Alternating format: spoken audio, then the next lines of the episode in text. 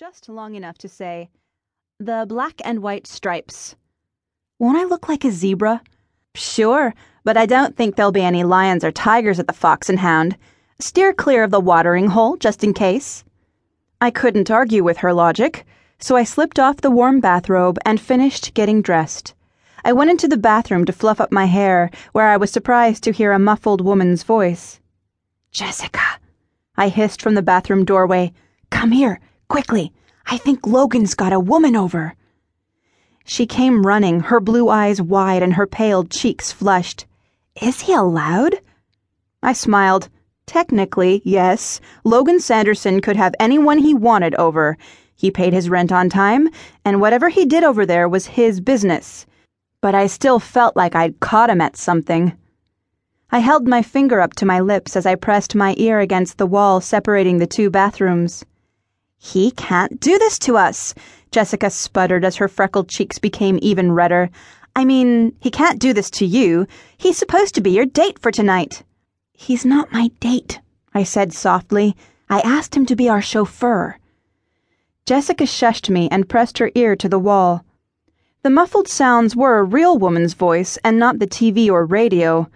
Unfortunately, the walls of my duplex were just thick enough to prevent me from making out any of the words she was saying. Maybe it's a client, I whispered. Some after hours legal emergency. Jessica grabbed the water glass from my bathroom counter and held it between the wall and her ear. Nope, still can't hear what she's saying. She pulled away from the wall and set the glass back on the counter. Stormy, she said slowly, what did you mean about Logan being our chauffeur? I used my hands to shoo her out of the bathroom and away from the shared wall. The rest of the house had better soundproofing, so I chased her all the way to the kitchen, where I offered her some of the fancy crackers and soft cheese I'd set out. She crunched on the snacks, then demanded an answer. Why doesn't Logan know he's your date tonight? It's not a date. I can't exactly date my tenant. So, why take him to a New Year's Eve party? What happens at midnight when everyone's kissing? She had a good point but now I was thinking about kissing Logan, feeling the tickle of his beard on my cheek. To stall, I stacked some delicious, creamy, soft cheese between two different kinds of crackers and stuffed my mouth. Jessica waited patiently for me to swallow and answer. We could kiss, I said, but it's not a date, because dating my tenant would be a disaster. I've got a whole series of activities in mind. Come spring, we can work on the garden together. I was hoping that if things went well, neither of us would notice we were dating until we were already married. I let out a self conscious giggle. By the way, we're eating goat cheese. This is goat cheese? Who knew goats made such delicious cheese?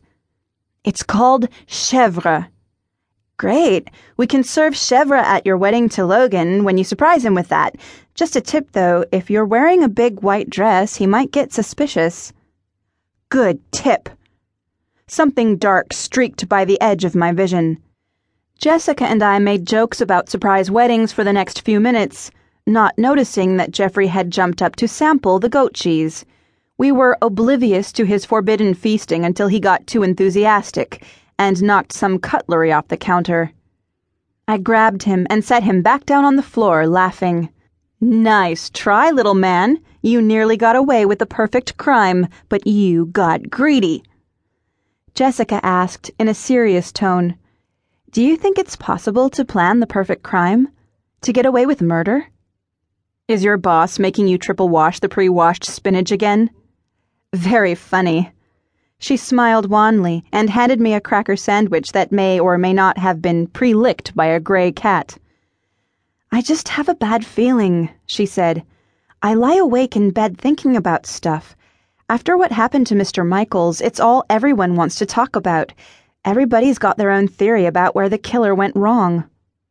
I snorted. The killer went wrong by getting on my bad side. Then it's settled. You can never move out of Misty Falls again. We need you to scare away those would be murderers. Who said I was thinking about leaving? Sometimes you get that faraway look, like a kid who wants to run away from home. So I'm a runaway? I asked in a light tone. She fixed me with her bright blue eyes.